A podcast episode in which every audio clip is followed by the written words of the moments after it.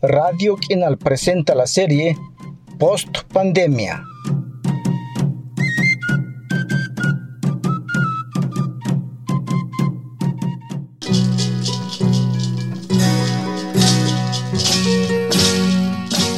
El día de hoy hablaremos sobre algunas experiencias y secuelas que nos ha dejado la pandemia.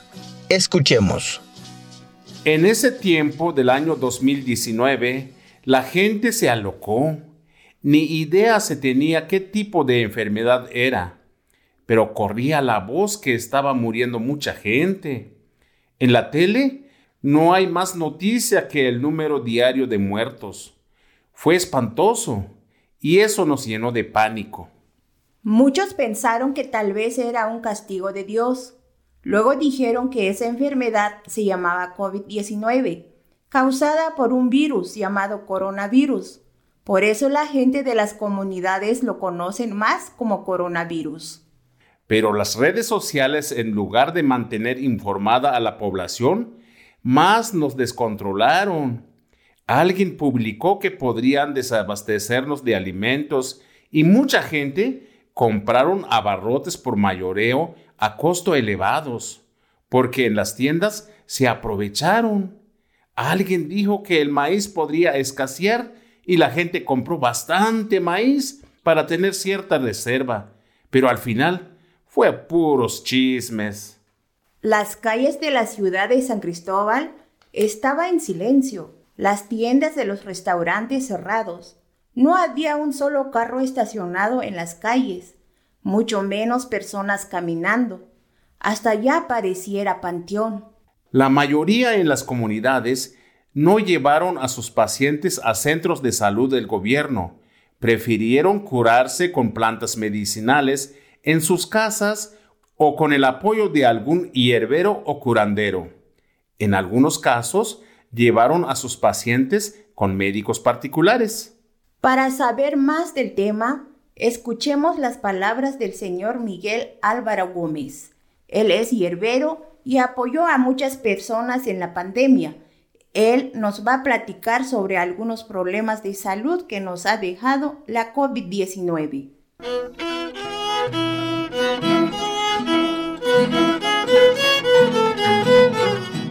Eh, primeramente pues hubo mucho miedo, mucho temor, entonces la gente no sabía si era COVID o no, porque la mayoría de los casos nunca se hicieron pruebas entonces no se sabía contundentemente si era COVID.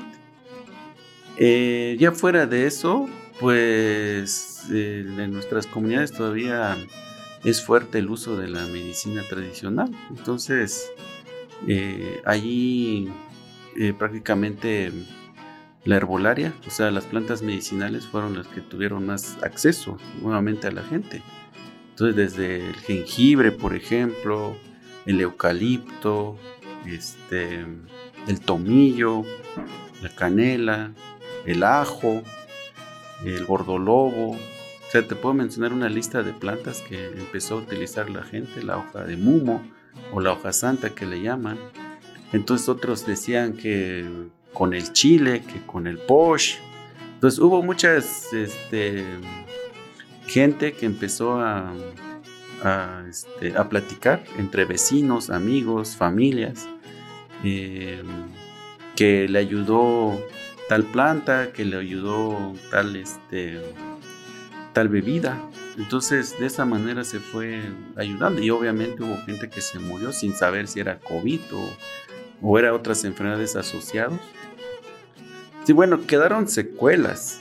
Pues esas secuelas vienen siendo, por ejemplo, los dolores de hueso. O sea, a lo mejor no tenían dolores de hueso, pero ya con el con esta pandemia, este, tuvieron fiebres altas, entonces eso hubo otros tipos de órganos que afectó y que ya quedó así mal la gente.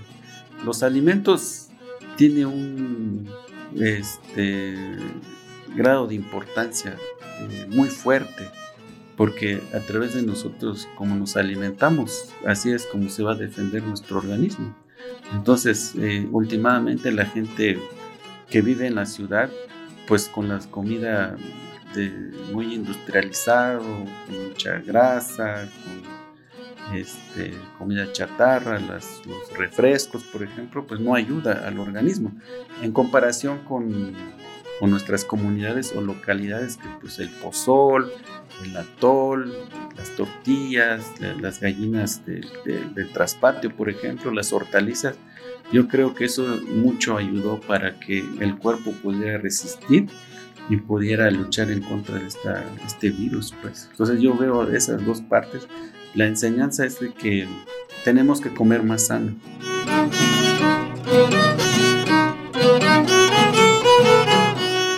Esos fueron sus comentarios de don Miguel sobre algunas secuelas de COVID-19.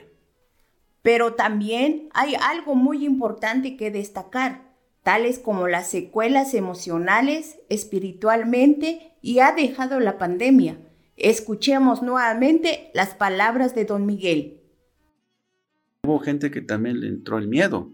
Entonces, obviamente, en el caso del miedo ya se ven las enfermedades más del alma, del chulel, que lo conocemos nosotros acá comúnmente, ¿no? Entre nuestras comunidades.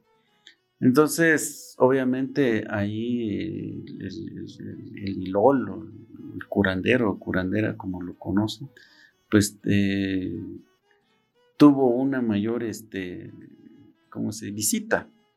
Igual con las parteras. Entonces hubo mujeres que tenían miedo de ir al hospital y de contagiarse con esas enfermedades para llevar el control de su embarazo, por ejemplo. O el nacimiento de su bebé, y acudieron más en esta ocasión con las parteras, por el mismo miedo, pues, y además porque pues, no, no atendían también en los hospitales, tenían hasta miedo en los propios hospitales, la gente que trabajaba allá, entonces prefirió, ahora sí que en esta ocasión, digamos, de que la atención hacia las parteras aumentó y también en cuanto a la atención del, curandero o de una, de una ceremonia, de una limpia, también de igual manera, este, digamos que aumentó.